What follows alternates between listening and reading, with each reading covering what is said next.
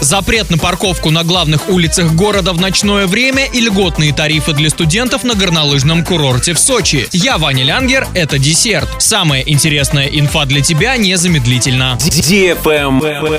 News. На проспектах Ленина и Мира Орска могут запретить парковать автомобили в ночные часы, так как они мешают работе коммунальной техники. Запрет предлагается ввести с 0 часов до 5 утра, установив соответствующие знаки. Сейчас этот вопрос прорабатывается отделом по безопасности дорожного движения администрации города. Эту инициативу поддержали ГИБДД и администрации Ленинского и Октябрьского районов. На движении транспорта это нововведение не отразится. Travel Guide. В Сочи для студентов, отдыхающих на горнолыжных курортах, введены льготные тарифы. Тарифы разработаны по инициативе главы города Алексея Копайгородского в рамках мероприятий, приуроченных к Году молодежи. Так, курорт Красная Поляна предлагает скидку 25% на дневные и вечерние ски-пасы. Такая льгота предоставляется студентам очной формы обучения до 25 лет включительно. Реализация студенческих ски-пасов осуществляется в кассе курорта по предъявлению студенческого билета и паспорта. В пресс-службе городской администрации уточняют, что на горнолыжном курорте Роза Хутор студентам также предлагаются ски-пасы на один день катания со скидкой 15%. Для их получения необходимо заранее оформить именную студенческую карту в информационном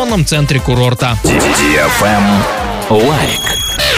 Пользователь Reddit под ником SharpFacelessNess30 опубликовал фотографию необычной сборки своей беговой дорожки. Он синхронизировал тренажер The Elder Scrolls 5 Skyrim, а на дисплей дорожки вывел локацию мира. Теперь персонаж передвигается только благодаря настоящему бегу или ходьбе игрока. Пользователь объяснил, что его беговая дорожка может адаптировать под тренировки ролики от первого лица с видеопрогулками. Например, настраивать наклон и скорость движения полотна в зависимости от рельефа в ролике. На этом все. С новой порцией десерта специально для тебя буду уже очень скоро.